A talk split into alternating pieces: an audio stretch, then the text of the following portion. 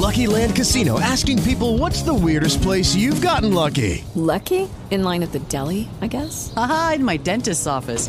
More than once, actually. Do I have to say? Yes, you do. In the car before my kids' PTA meeting. Really? Yes. Excuse me, what's the weirdest place you've gotten lucky? I never win and tell. Well, there you have it. You can get lucky anywhere playing at LuckyLandSlots.com. Play for free right now. Are you feeling lucky? No purchase necessary. Void where prohibited by law. 18 plus. Terms and conditions apply. See website for details.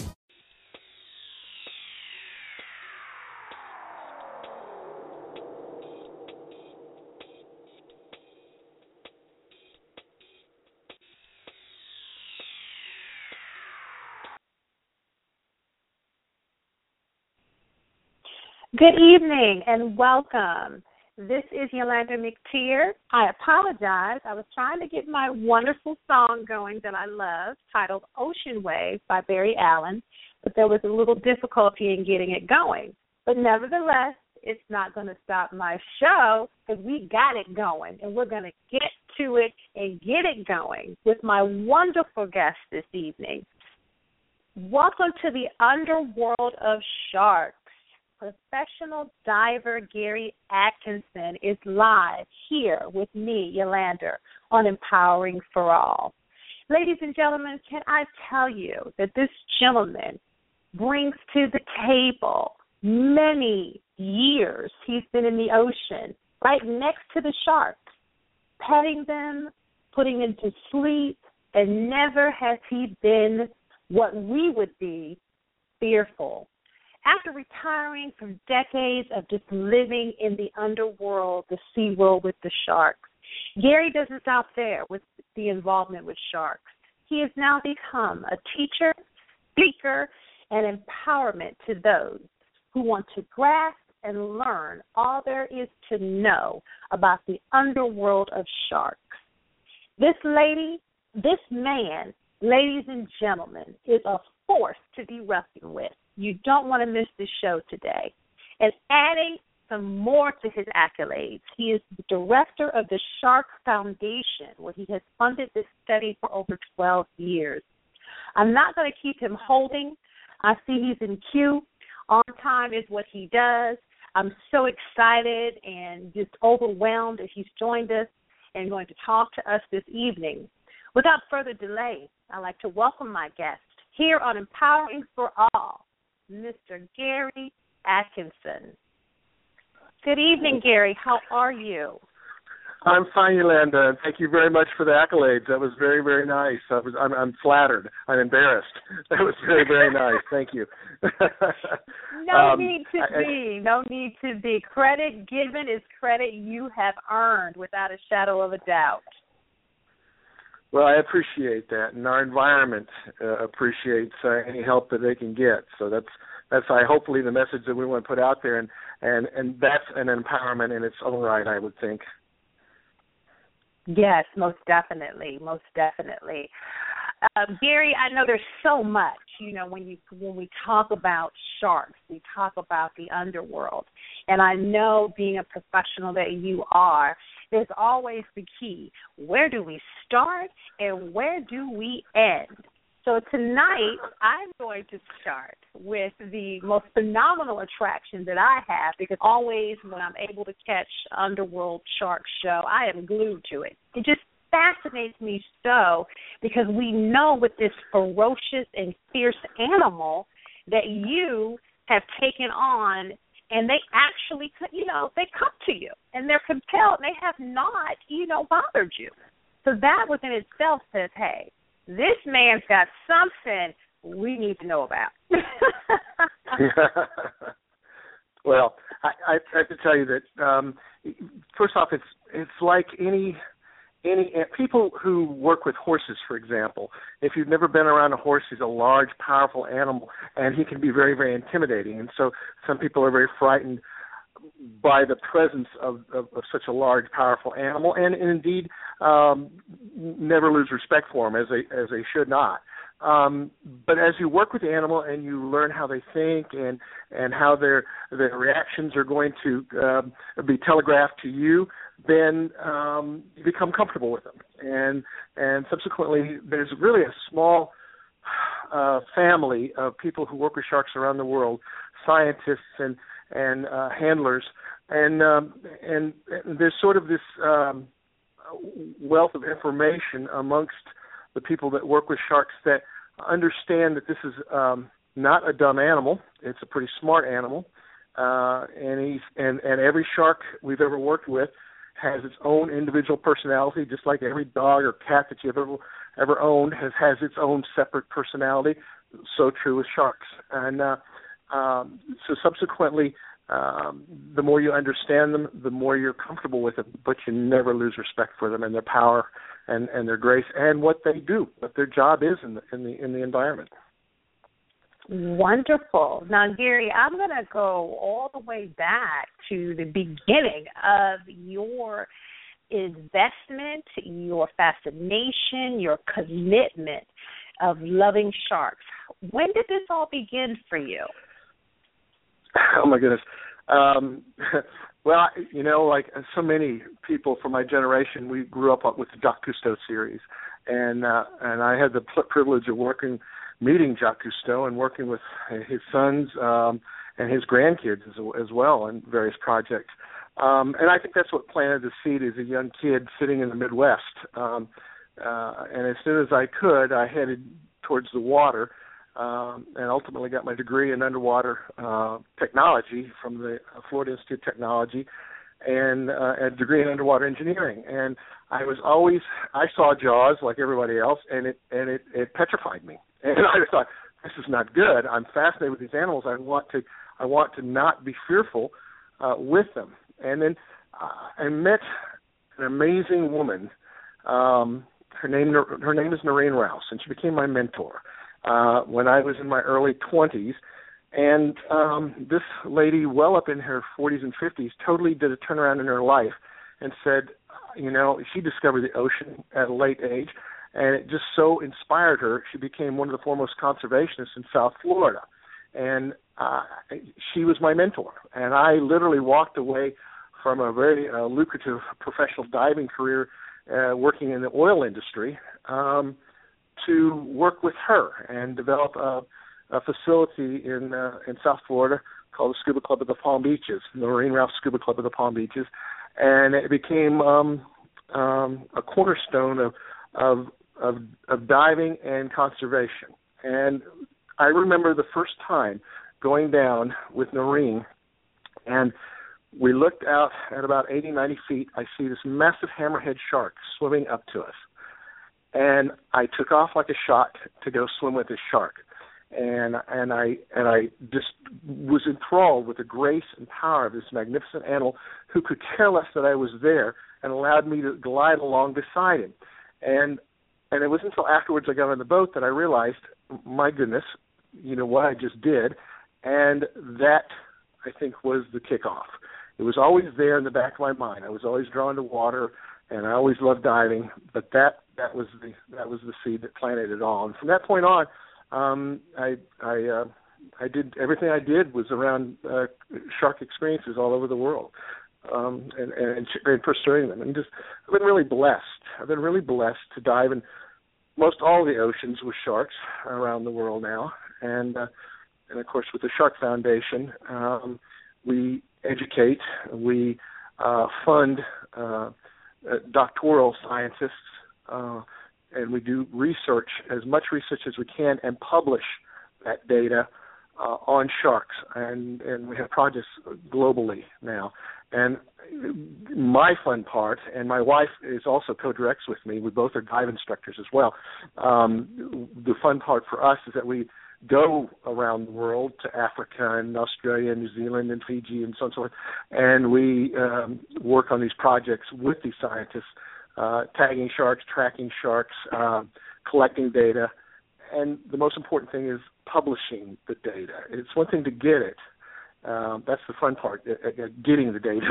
The hard part is making it say something and then publishing that data so other scientists can then build on the facts that you find. And in science, if you do it right, you create more questions because that's what it's about. You don't have all the answers. You find some answers and they spawn more questions so that others can then build on that. And that's how we that's how we learn. We learn about uh, an animal that um, without it, our oceans die. And a lot of people don't understand that that it's at the top of the food chain. And when you're an apex predator at the top of the food chain, you control the balance of everything down to the tiniest zooplankton. Um, if if at any if you take an animal off the top of the food chain, and we've learned this horde story on land by removing large predators out of the out of the environmental equation, um, and suddenly you have population explosions at different levels, and it consumes all the nutrients. So everything dies um, b- above and beneath that level um, because there's not enough food to support them. And if you're lucky enough in the ocean to be able to swim off and hunt hunt someplace else, that's fine. But if you can't, then you'll die.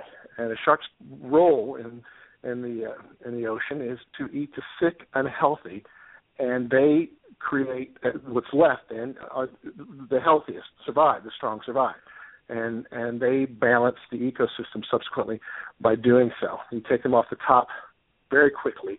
In the scheme of things, the ocean dies. That's why we have big dead zones all over the planet's oceans right now, because sharks are slaughtered at uh, close to 100 million animals a year, uh, just wow. for their fins.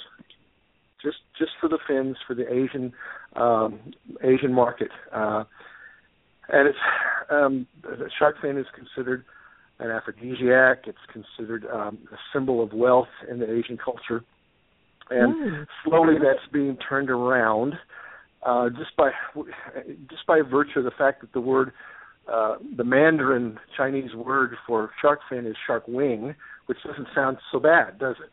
And, and No. in studies that we've done, we discovered that um, many people in China believe that uh, sharks regenerate their fins. So when they're caught and this animal has his fins hacked off and then his live body is dumped back in the ocean to die a horrible death, um, they think that he can regenerate his fins. So slowly but surely, we're educating um, the Chinese with films in in their own languages, and, and there's hundreds of dialects actually, and that's a big project in its own right uh, that we're working on. And the whole key is education. Um, uh, I certainly went off on a ramble there.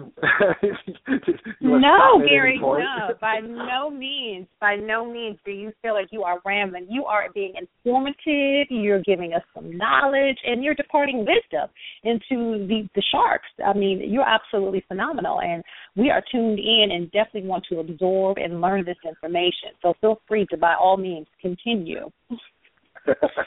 well, of late, uh, you you know, obviously in the news, we've been hearing lots of stories of um, you know, negative um, images of the sharks. Of course, with what's happened off in North Carolina. Um, uh, of most recent, the uh, surfing contests down in South Africa, where uh, uh, Mick Fanning was uh, had a great white shark tangle up in his uh, surfing ankle line uh, a couple days ago, and they, that was filmed on camera. Um, and and so they they get a bad rap, and I think people have to understand a couple of things. For example, what happened in North Carolina? It was the perfect storm. Um, we have um, we have exceptionally hot temperatures. We have a lot of evaporation taking place, which has lowered, or rather increased the salinity uh, in the in- intertidal areas. Sharks um, like higher salinity because they're more buoyant. Uh, sharks don't have a swim bladder like fish do, so they need that buoyancy from from the excess salt. Uh, so they, they're going to come inshore. We had a, a huge migration of uh, uh, menhaden and other uh, coastal species uh, migrating down the coast, uh, very close to shore and of course that attracts the food chain. Um, the sharks are going to to follow the food. Uh, it's always about the food, by the way. Um, and then um, it's summertime, and we have more people in the water off the beaches at at a peak season, um, such as this. So you have food, you have high salinity, you have good warm water. They love the warm water, and uh, you have a lot of people in the water. It's the perfect scenario for an accident. Um, I always tell people who go to the beach to be cognizant of their surroundings. Be aware. Mhm. Uh, if you see birds feeding, the water boiling because fish are feeding, you have to think what's attracting, uh, what, what what that vibration in the water is attracting. Now, we we know or we hear that um, a few drops of blood in the water will attract a shark. That's true, but it would take it takes a very very long time for that shark to track that trail of blood, and he does it very slowly and methodically to approach uh, the source of the possible bleeding. But the one thing that will bring a shark in faster than anything, like a bullet, is the vibration of of struggling fish. And, and when fish are feeding, that puts out a vibration that sharks can hear miles away, and they come in like a rocket homing in on that. And what does a swimmer sound like when he's splashing around on the surface? Uh, he's putting out vibrations. And if there's already feeding going on in that area, then the case of mistaken identity takes place. Now, one of one of the the facts of life is that Caucasian people flashing around in the water look like the sides and the bellies of fish. And oh, okay. Yeah, investigatory bites um, happen a lot because of that. Um, point in fact, my when I was uh, when I I set up a, an experience in the Bahamas that you could dive with over a hundred sharks, and we do this almost every day. And uh, my Bahamian staff uh, were all black, and they didn't have to worry about um, exposing any skin uh, out there when they were working with the sharks in close proximity. Um, I, on the other hand, had to wear gloves and a, and a black hood over my head um, because of, of my white skin, uh, because I didn't ever want them to mistake uh, my hand for uh, a piece of fish that was floating in the water column. Um, I had a. Uh, I'm going to digress here. I did the Today Show and taught Al Roker how to dive, and I was doing Wonderful. the Today Show, and, and I took Al down. Al is a what he what he is on camera, he is off camera. He's a he's a funny, fabulous guy, and we had so much fun together. Um, and so I I took him down, and uh, and he had a, a, a wonderful experience, and we did the whole Today Show underwater. Um, and and then afterwards, you shoot what's called B-roll. And so I have my cameras out, and the B-roll is the what we call the crunch and munch. You know, when you you have a, a shark feeding on a, a, a fish or a piece of carcass, and you just put the camera right down there next to his head and his mouth while he's feeding. And my housing and my hand were bare at that time and my housing was clear plexiglass, so it shimmers and sh- just like a fish struggling would. Mm-hmm. And suddenly I have sharks all over me, going down because it smelled right, it looked right, and instead of biting the carcass, they bit uh, my housing. And if it wasn't for the fact that I have very big, heavy handles on the housing, I would have probably lost my fingers on that when they did oh the housing, and instead I got got a few stitches on my hand. But that was with the Today Show, so we came up, and I didn't want to tell Al about it at the time because he was still a little bit nervous because we had some other dives we wanted to do. So I didn't want to tell him about it until after it was all over with. And of course, he made a big deal about it afterwards, you know, that, that he cheated death, you know. But anyway, I digress.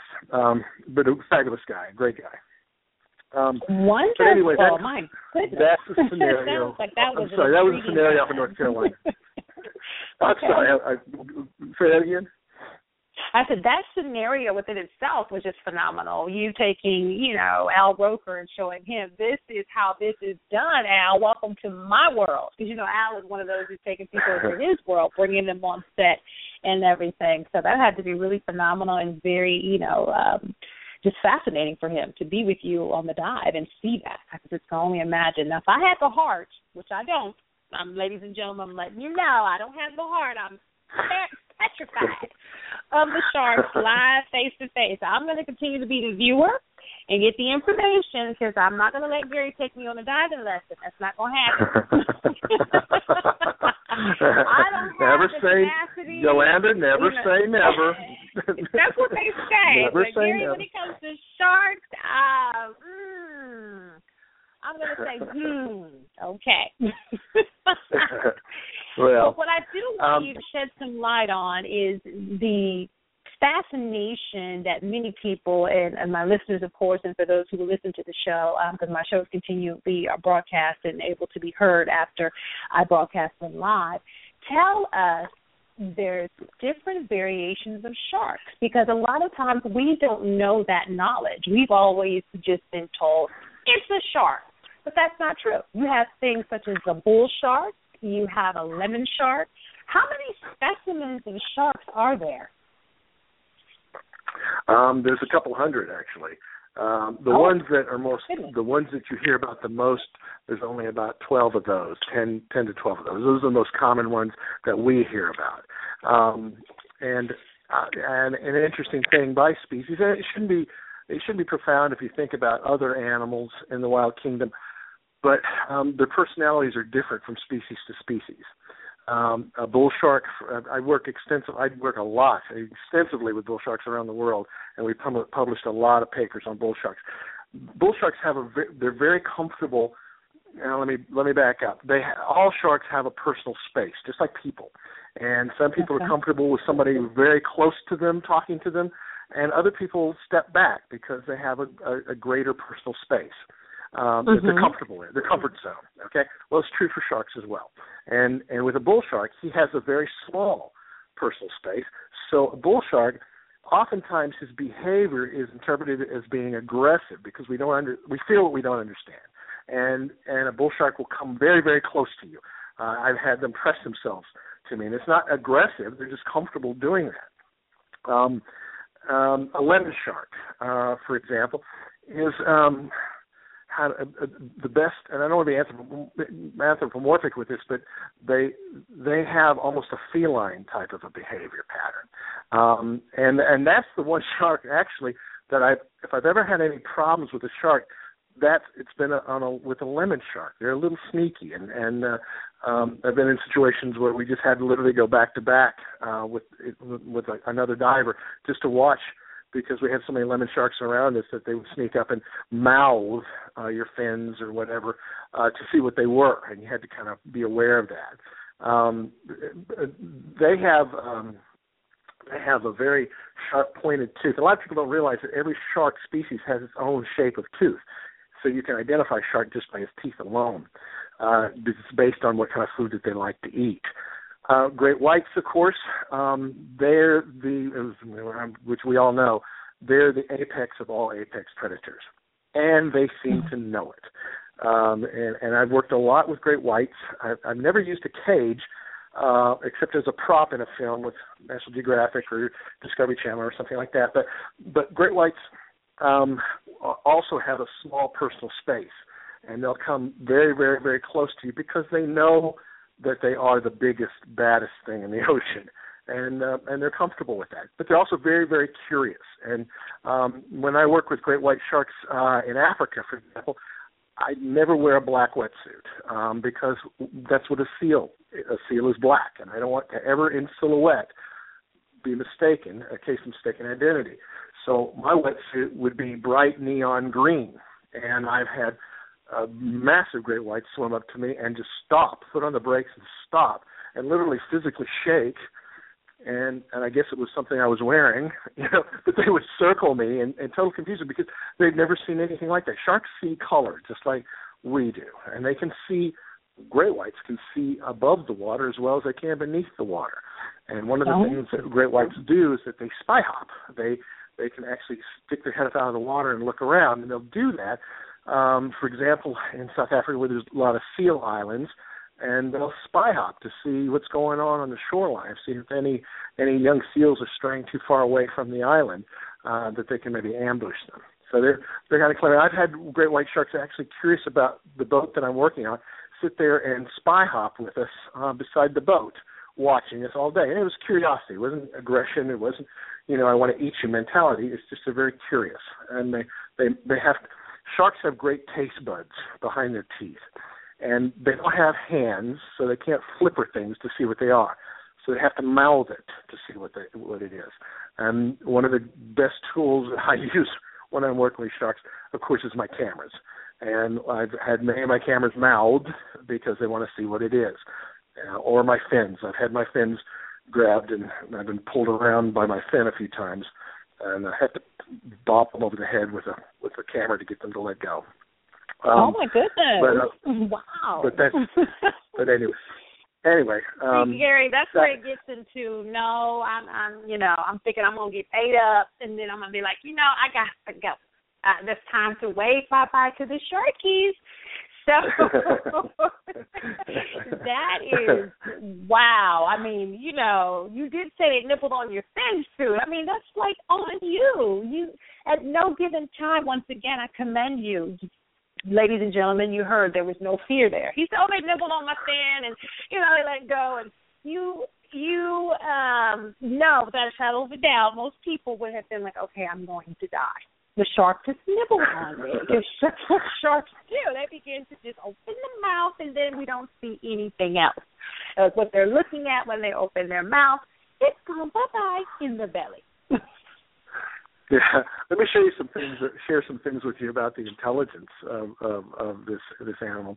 I, I worked with another marvelous lady scientist who unfortunately just passed away last year. Just just a wonderful uh, mentor as well. Um, and I must say, you know, in my career, I have to back up here for a second. I've had so many empowered women uh, influence me in my life, and and and Wonderful. Eugenie- Dr. You know, I'm going is- to say is- is shout one out to the empowerment. Yes, for the women. Yay. Absolutely, absolutely, absolutely.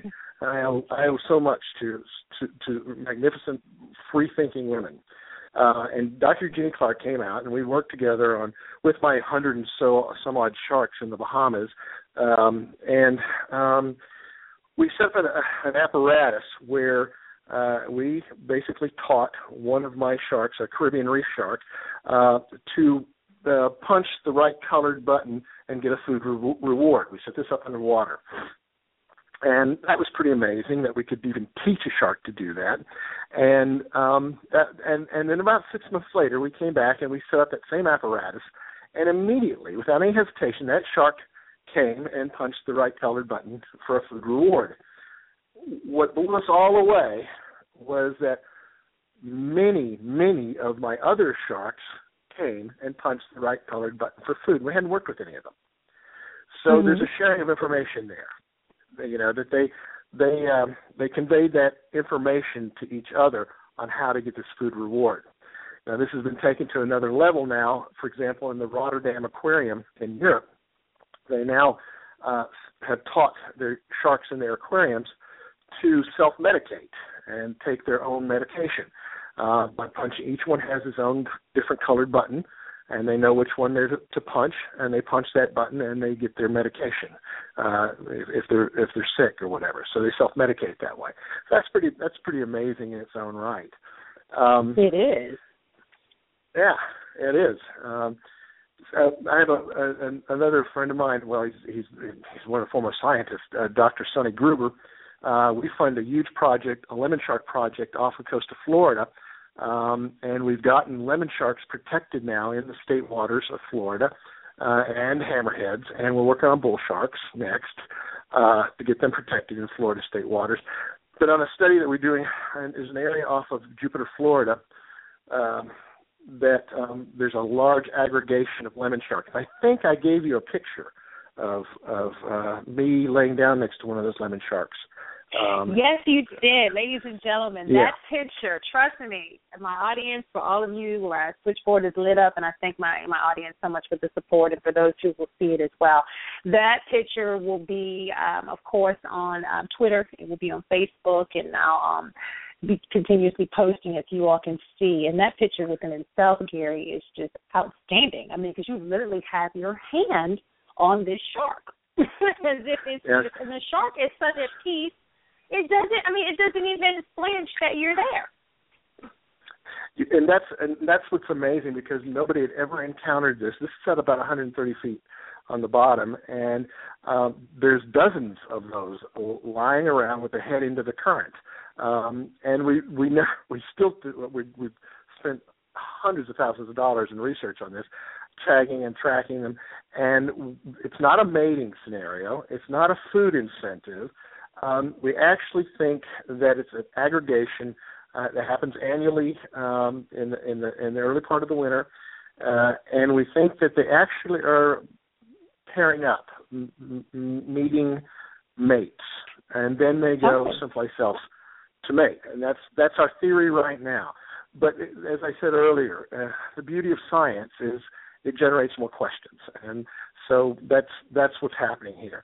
But as a result of the data that we collected on this huge aggregation, um, we now have them protected because it is the only uh, large, is actually the largest population that we know of around the United States of lemon sharks. So we've got them protected now in the state of Florida. So that's that's that's kudos to to the work of Dr. Sonny Gruber.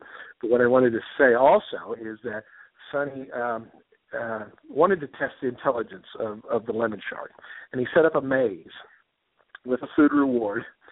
And he uh, it, it, he would let the the lemon shark go, and the lemon shark uh, would make multiple attempts until he finally figured out the maze to get the food reward. In the pen beside this lemon shark was another lemon shark. Then Sonny would take that lemon shark and put him in the, the pen with the maze, and and immediately, with no hesitation, that shark would work the maze and get the food reward. So he watched the other shark. He learned quickly um, how to how to process that that that uh, maze, and without any hesitation, he worked it out. So again, that goes back to the intelligence of an animal that uh, that uh, we, we we oftentimes underestimate. I think um, how clever they can be. Most definitely. Now, Gary, I want to go into uh, the birth process because when we see these big, huge creatures, you know, the manifestation for them to grow into the hugeness that they are comes from something very small. So, what is the birth process once the female is impregnated? How long does it take for the shark to be born, and how long does it take for it to become that huge? Okay, um, good question. And um, and there's a lot of there's a lot of questions in there that we don't know. Okay, but this is what okay. we do know. Um, let's talk about the most common species, and that would be the top ten: the hammerheads, the bull sharks, lemon sharks, great whites, and so on and so forth. Those those are the ones most people are. We call them the pelagic species. They, you know, they they they're the ones most people are familiar with. Um, mm-hmm. Most female sharks, uh, in a perfect world, if nutrient base is good and sustainable, will um, uh, produce a litter of pups every two years. Um, a litter of pups could be anywhere from a dozen um, uh, in a hammerhead, for example, or 15 or so in a hammerhead, uh, or uh, to, to maybe five or six in a lemon shark. Uh, same in a bull shark, uh, and so on and so forth. And great whites, uh, we don't know that much about great whites, quite honestly. We're not even 100% sure where they mate yet. We suspect – uh, from the tagging that we've done that they're mating deep, deep, deep, um, thousand feet of water or more in the in the Gulf of Mexico, in the area of where the um, Deep Horizon oil uh, well blew up, actually. Oh um, wow! In that, okay. In that region there, and we suspect that that's been impacted because of that oil spill. By the way, um, okay. in in um, in California, the great whites there go out to an area that we call the cafe in the middle of the Pacific Ocean, halfway between Hawaii and California. They seem to congregate there, and then they disperse out. Many go to Hawaii, and and and many go south into Mexico, and then others go north up the coast of the United States. Um, and we believe that's happening there, the mating. But we can't. We we never. We seldom ever find. Um, uh, great whites with mating bites on them and in the mating process, the male will bite the will bite the uh, the, the pectoral fin of of the female and hold on to her, and then he'll mate with her. Oftentimes, uh, another male will will help hold her by blocking her forward motion to make it easier for the mating process to take place.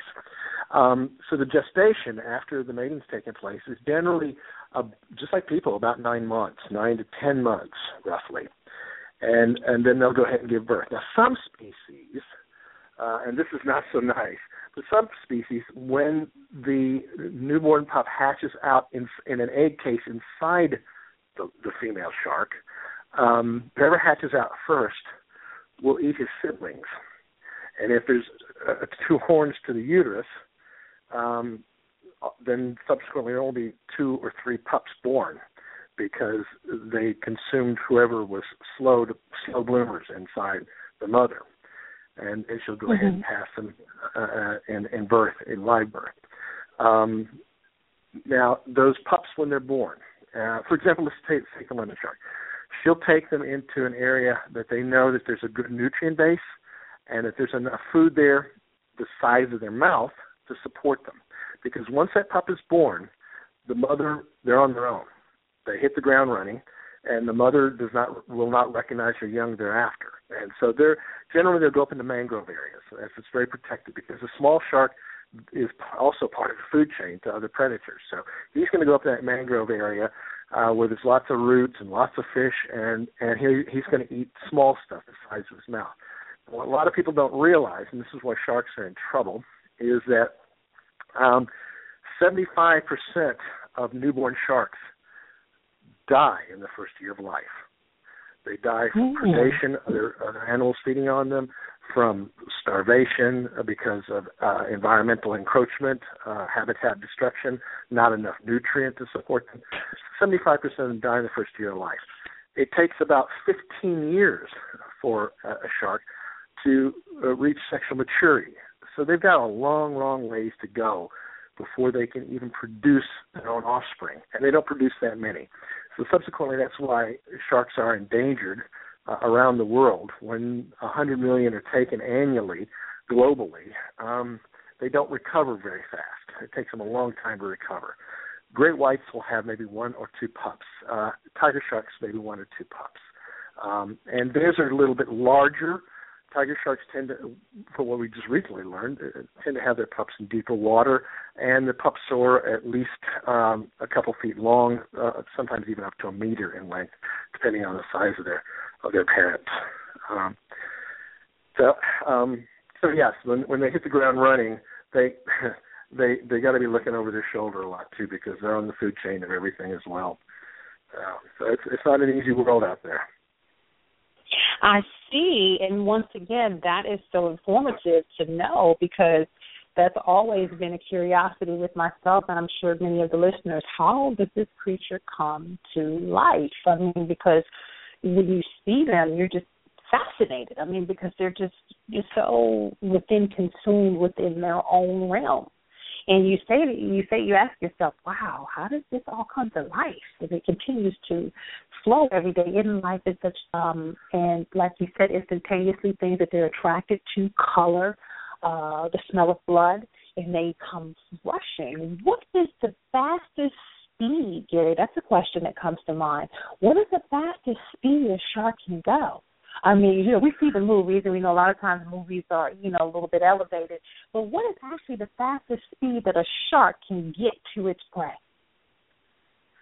Well, um, if they're if they're motivated, they can come rocketing in very quickly. Um, miles per hour, whew, I, I couldn't even begin to guess. I, the fastest shark in the ocean, however, is the mako shark, um, and he's okay. extremely fast. And you, he's in the, the the mako shark is in the same family as a great white, and they have it, okay.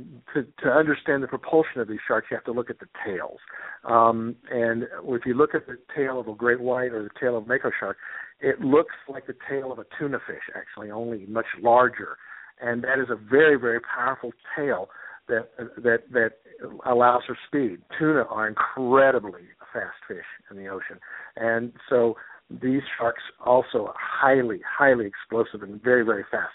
And the reason for that is, for example, the great white is an ambusher, and and if he if he sees something on the surface and he and he deduces that it's food or he believes it's food, then he'll come rocketing in. He'll commit to an explosive, accelerated speed to impact that animal either at the head or the tail.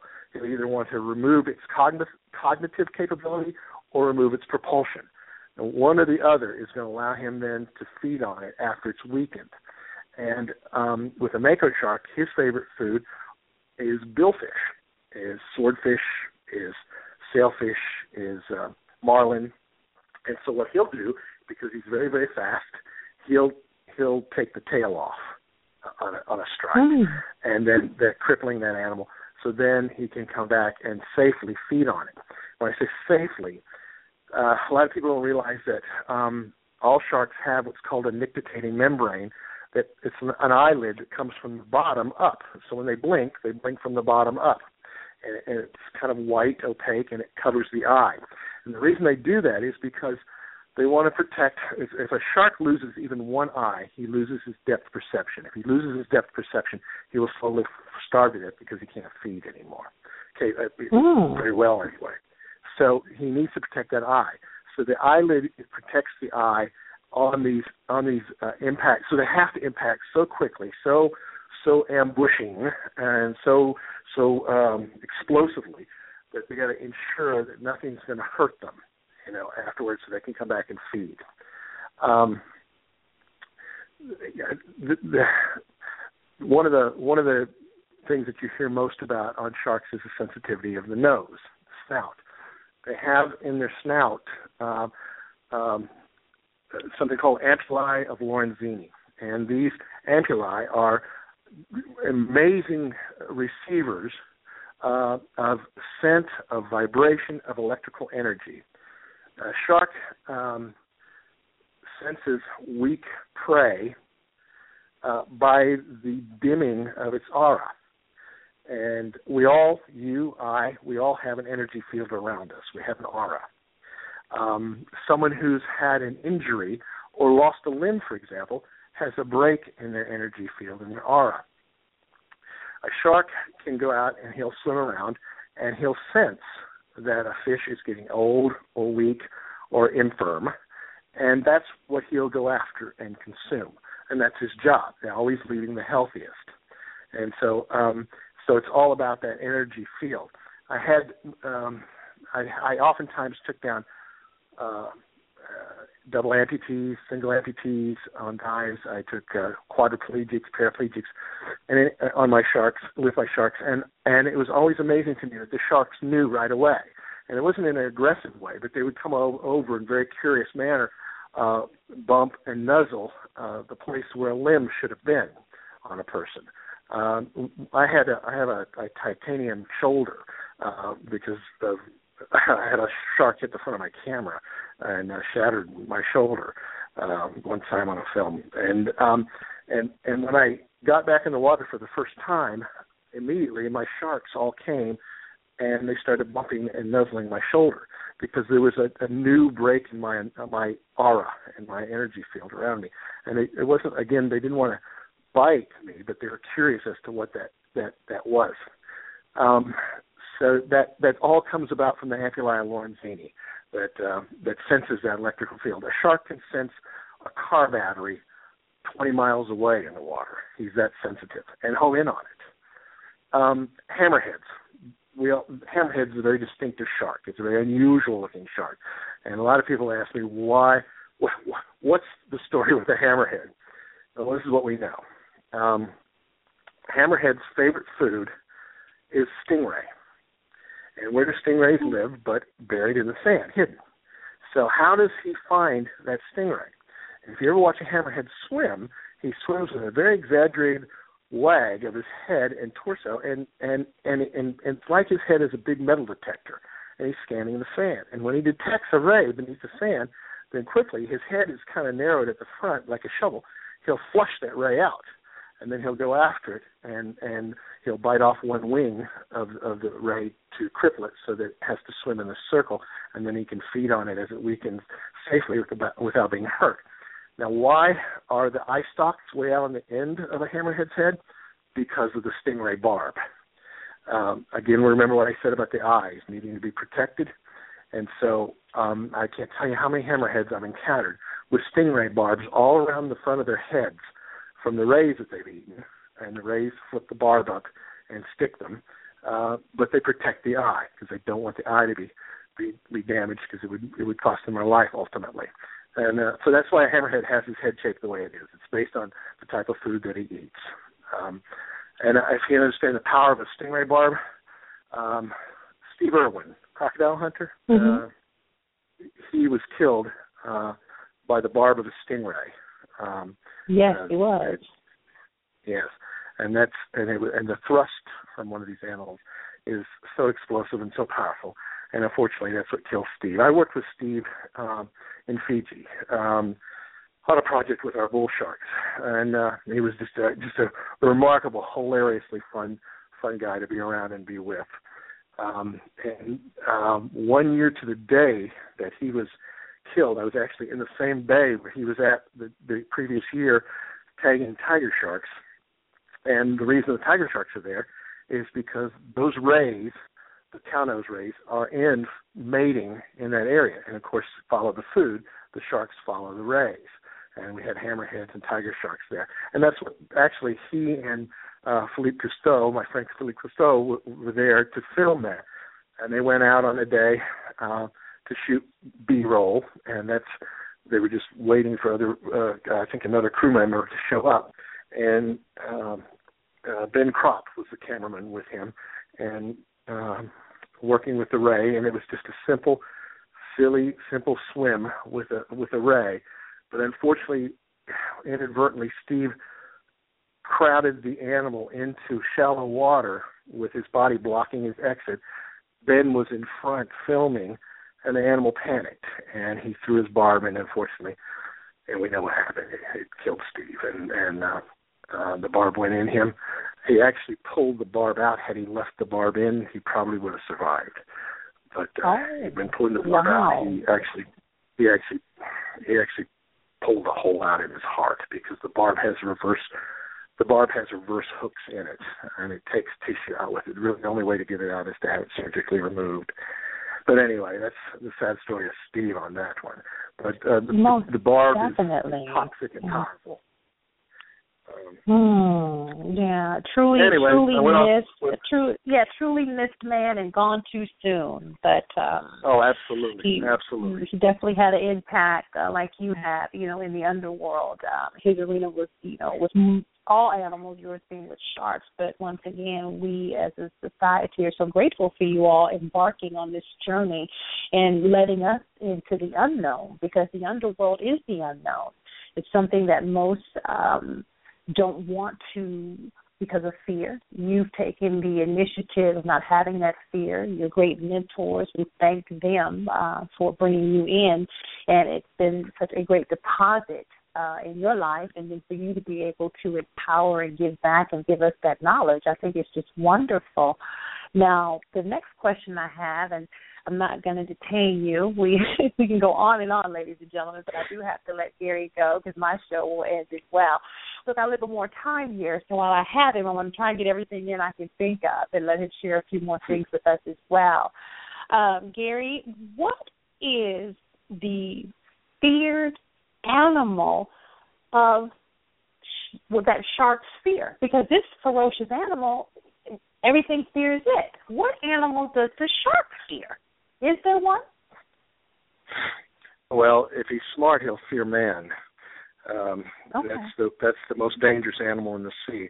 Um, there's a number of cartoons out about. Uh, um, uh, there's one one poster I saw recently showed a great white swimming next to a diver, and the caption said, "This man has been responsible for terrorizing whole communities and the deaths of of, of hundreds of people around the world." And the other one swims in the sea, you know, uh, you know, and eats fish. And and uh, you know and the point being obviously man is probably the worst worst animal out there. Um and knowledge is is the only thing that's going to fix that. Um understanding and knowledge. Um uh, sharks um fear one another. Um I, I you know if if if if there is any such thing as fear have to understand it's instinctual um, um, and caution. They're always cautious. Um, a shark will always bump and nuzzle something, generally 99.9% of the time, before he'll ever do an investigatory bite. Um, uh, so because he's cautious, he doesn't want to get hurt. He's a, he's afraid of, like I, I mentioned earlier, the eyes, for example. So he's going to be cautious about that. He's he's curious, Mhm. but he's cautious. So he, they, you know, um, and again, it, it depends a little bit on species too. Um, this, I think, uh, there's so many stories of uh, people at, lost at sea. Um, there's some horror stories out there about the Indianapolis. Um, that was a World War II ship that was sunk, and many of the crew were were um, were were killed and injured by sharks. Um, and that species is a deep water pelagic shark called an oceanic whitetip. And that is an animal when they're out in the deep water, there's not as much nutrient out there. So anything that's out there bobbing around is fair game. So um, I always tell people uh, when you go to the beach, try not to look like the food. Um, I always told my surfing friends, it's one thing to be sitting on your board in your in your in your shorts with your white feet hanging over the side. Why can't you put on some nylon boots? Um, you has the same great traction on the on the board, and uh, there'll be less incidents of of a shark seeing something white flashing in, in murky water and biting it. Cases of mistaken identity. Um, yeah, this I I have a lot of my friends tease me about this. You can't you can't pay me enough money to go to a beach in murky water to go splash around and swim, um, because in the shark's world, anything on the surface is is possibly food. It, it it for example, tiger sharks their favorite food is turtles turtles go to the surface for a breath of air. They they sleep on the surface oftentimes, um, mm-hmm. and that's exactly where the where the shark's going to find them. What does a diver look like, or a surfboard look like on the surface uh, in silhouette? Um, in Hawaii, we have uh, incidents every year of tiger sharks biting people on a board, um, and it's generally this time when the turtles are coming in to nest and lay eggs, um, and and uh, and also mate uh, and that's when the tiger sharks follow the food. They come in. So the surfers are more vulnerable in that time of year, uh, floating around on the surface because that's what they look like. I always tell people try not to look like the food. Um, but you know, I want to I want to say this too about your show, Yulander. Um, yes. About empowerment, whether it's about whether it's about the ocean, whether it's about conservation, whether it's about the love of people, or the love of your sport. It's the energy that you commit to that. Uh, I've I've worked with you a long time, and I watched you, and I watched the energy that you uh, share with others. I see you work with people on the phone in problem situations. I see how you work with your colleagues, um, and it's it's it's the same empowerment. Whether it's a passion for people, whether it's a passion for your job, whether it's a passion for a sport, or conservation or whatever. That's that's the key to I think a full life, and that's that's the empowerment and the motivation that I think everybody should have, or hopefully find that key in their heart, and and uh, and move forward in their life. And make a footprint. Oh my goodness! It's only here for a while. Oh my! You got to make a footprint. You're going to bring tears to my eyes. Oh my goodness! Thank you so much. What a great and just um, outstanding compliment. And ladies and gentlemen, I can tell you, it's it's it's it's one of those things. I'm just being me, and it just it just soothes to know, um, you know, Gary, like you said, he and I work together. You know that people are able to see the realness and Yulander being Yulander, and now he coming on my show, understanding why it was embellied in my spirit to title my show "Empowering for All." um, I'm hmm. just honored um, and very blessed. And I've been on now for over a year. And I, ladies and gentlemen, I he will tell you I nicked at him. I nicked at him. He was a busy man. And I said, I, Gary, you have to come on the show. You have to come on the show. So I once again want to tell you thank you so much for taking time out of your busy schedule because I know after work your schedule doesn't stop but you made the commitment, you came on and you shared as my guest. And once again, thank you so much for the compliment to me. Uh, it means everything. Thank you. Well, thank you, and it's been a it's been a real pleasure. And any time, by all means. Yes, you have to come back. Now, ladies and gentlemen, the sad time is we're winding down and Gary has to go. But it's never a goodbye, I always say, until the next time. Well, Gary, before you go, will you share with the audience, for those who are listening and for those who will listen after the show has aired, how can they, if they want to fund the Shark Foundation, um, find out more about it, and so forth, and what can we expect from you in the future? Are you ever going to go back in the water again? That's always a key question. I'm sure the audience wants to know. Will Gary ever dive again? oh, absolutely, absolutely, absolutely. Well, I appreciate you that, that opportunity to share that. Um, you can go online to www.sharks.ch, and um, that um, our foundation is funded uh, from a large Swiss uh, group of industrialists who donate a tremendous amount of funding to our research and science grants that we uh, we have all over the world. And as far as uh, our projects, I've got a huge project with the lemon sharks, right? I set off in the state of Florida. I have another one down in the dry tortugas on mating of nurse sharks. I've got a uh, in Naples, Florida. Uh, we have a uh, ongoing 10 year study now on uh, um, bull shark pups I have a massive project in Fiji where we have uh, literally turned the economy around in the villages, and now we have several hundred square miles of protected reef in Fiji. Um, that is our own scientific backyard. With we on any dive, you can see eight to ten species of shark on any single dive, which is there's no place in the world like that. Um, we fund a tremendous amount of research with manta rays, which are also in the shark family off of the coast of, Africa, uh, Mozambique, and also whale shark studies in Mozambique, and we've got them them protected uh, now off the coast of Mozambique. The problem in, in a third world country, however, is they don't have the funds to um, uh, protect their own waters, to create a, a navy to protect their own waters. So, so it's a slow, slow process. What we've done in Fiji, for example, is uh, set up a, a fund where we have trained park rangers now, and we give them the boats and the vessels and, and the training and the knowledge to go out there and protect their own waters and protect the sharks. Um, so we have projects going around the world, and and every one of them, when I when I'm not doing what you and I do every day uh, here, um, I'm I'm out in the ocean someplace in New Zealand or Australia or or uh, Fiji or Africa.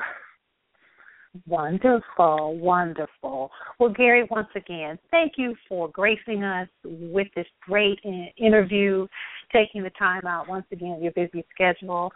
I'm actually going to stay on live and share a few more things with upcoming things here in empowerment, but I'm going to say goodbye, good night, and don't ever be a stranger. If you ever want to come on and give us some more informative information, just let me know. The door the door is open to you. Shout out to your lovely wife, Brenda, um, who I hear so much about, and I know she's you know an empowerment and a joint woman of passion and love connected to you and it radiates day in and day out. And audience, let me tell you this as well before I let Gary go.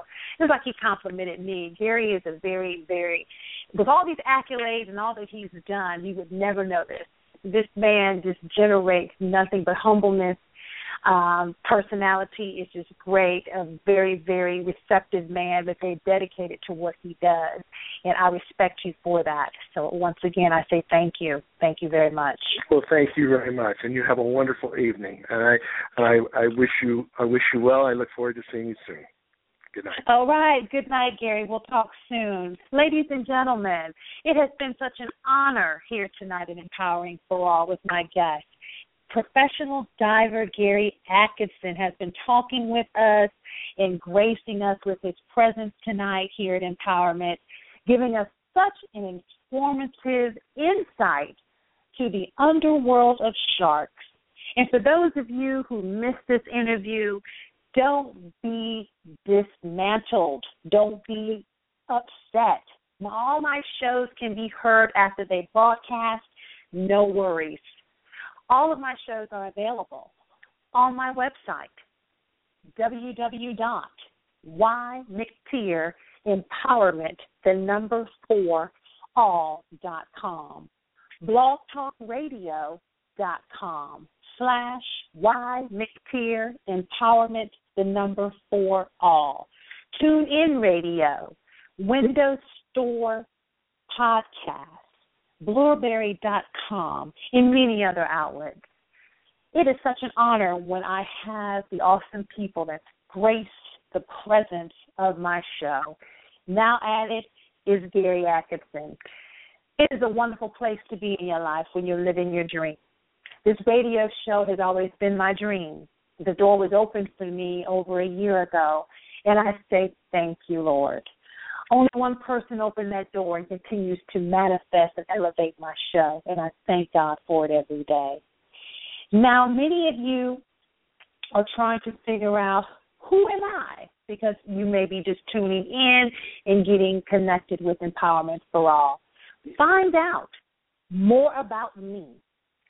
Buy my book, an autobiography written by me, titled The Tragic Times of a Woman by Yulander McTier. That book is available at Barnes and Noble, Amazon, my website, it, through the Barnes and Nobles link, and many other outlets. Those of you who want to keep up with what's going on at Empowerment for All, follow me on Twitter at capital Y, capital M, lowercase c, capital T, I E R. Facebook, Evangelist Yulander McTier. Instagram, Evangelist Y McTier. One thing for sure every day that you wake up, say thank you.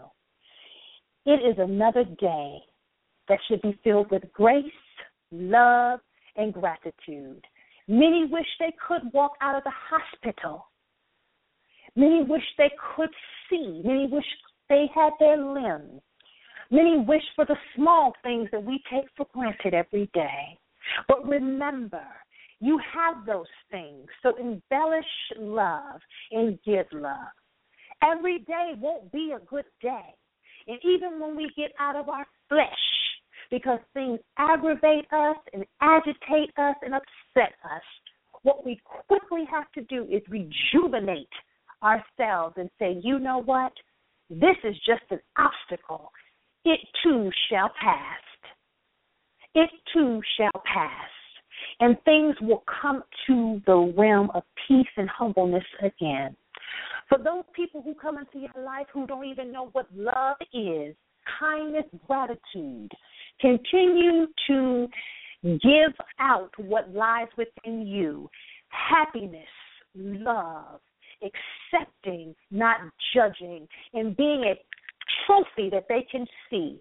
If this individual can portray all of this, I need to get in me what they got in them. And that's what I do continuously through my radio show. And as you heard my guest compliment me, I do it every day at work because I am keeping it real.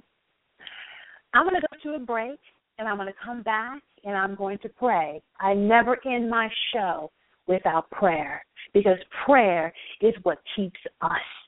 Prayer is what takes us where we need to be. I'll be back in a moment.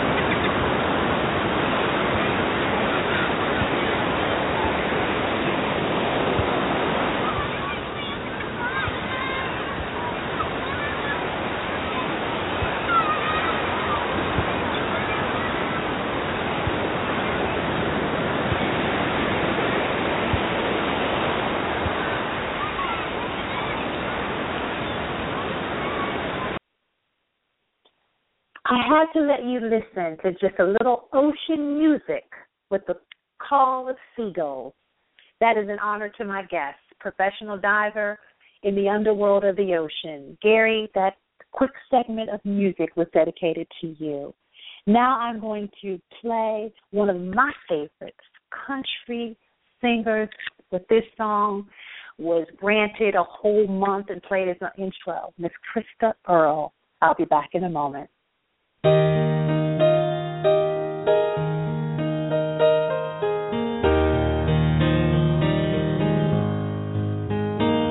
direction didn't always point true north, but you had a way of keeping me on course. Your faith in me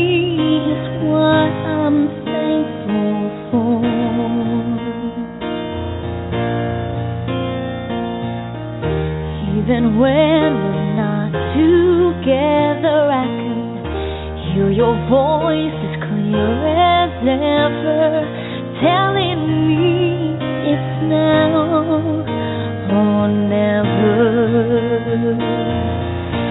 If you didn't believe in me, I wouldn't be here now. If you didn't believe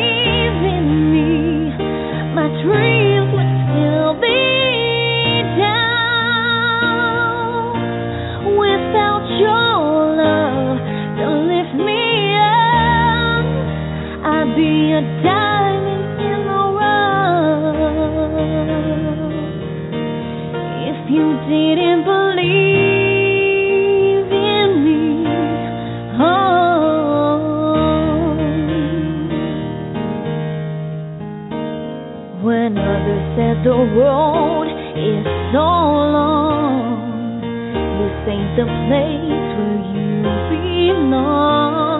You stood by me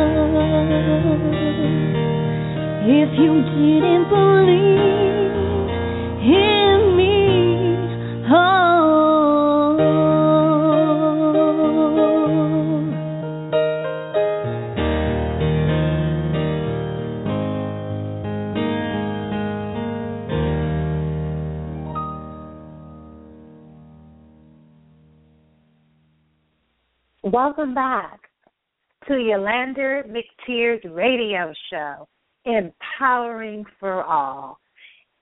It is always a sad time to say goodbye. Well, I never say goodbye. I always say good night into the next time. If you missed a great show, you have to hear it. Tonight, Tuesday, July 28th, 2015, my special guest and my colleague, he is the underworld of sharks, professional diver Gary Adkison. Ladies and gentlemen, once again, this man is a force to be reckoned with. He has brought so much to the underworld. And Gary, I say thank you for your continuous studies and contributions, even going forward, being the director of the Shark Foundation. You are appreciated, and you will have to grace the audience again by stopping by soon on Empowering for All. For those of you who may want to hear the show again, don't hesitate. It's always available on my website. It will be there by tomorrow.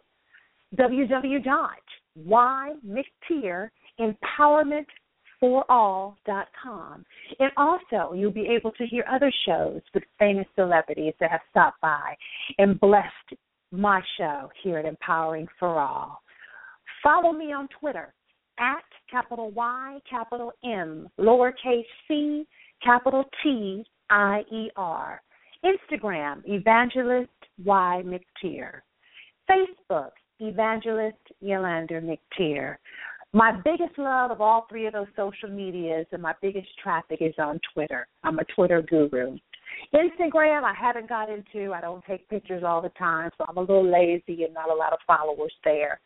Facebook, I'm neutral because it's been around for so long.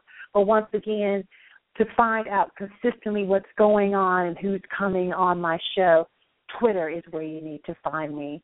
Continuous hugs and kisses to my audience, my listeners. I've been blessed that I now have listeners in London. My switchboard was lit up tonight supporting my shows. Thank you so much. Once again, I know a lot of times my shows have gaps. It's not intentional. I work my regular job, 60 hour weeks, and my commitment is when I give, I give my all. So when I bring it to you, I give you my best.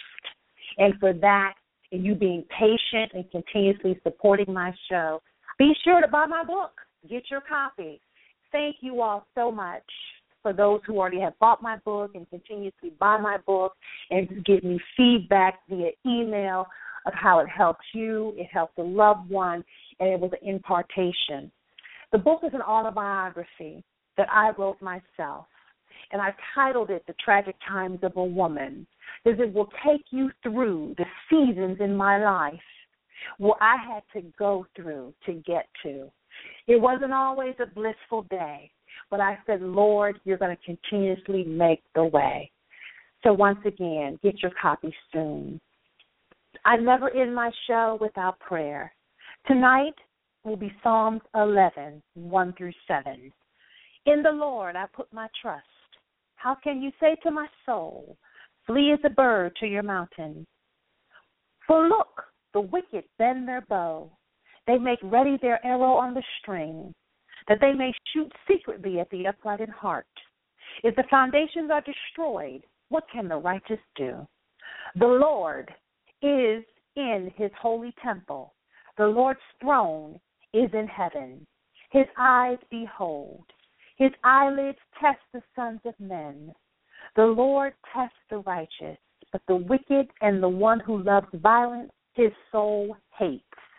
Upon the wicked he will rain coals fire and brimstone and a burning wind shall be the portion of their cup. For the Lord, oh yes, for the Lord is righteous. He loves righteousness. His countenance beholds the upright. Once again, that was Psalms 11. Thank you all tonight for tuning in. Until next time, here at Empowering for All. This is Yulander McTier saying thank you and good night.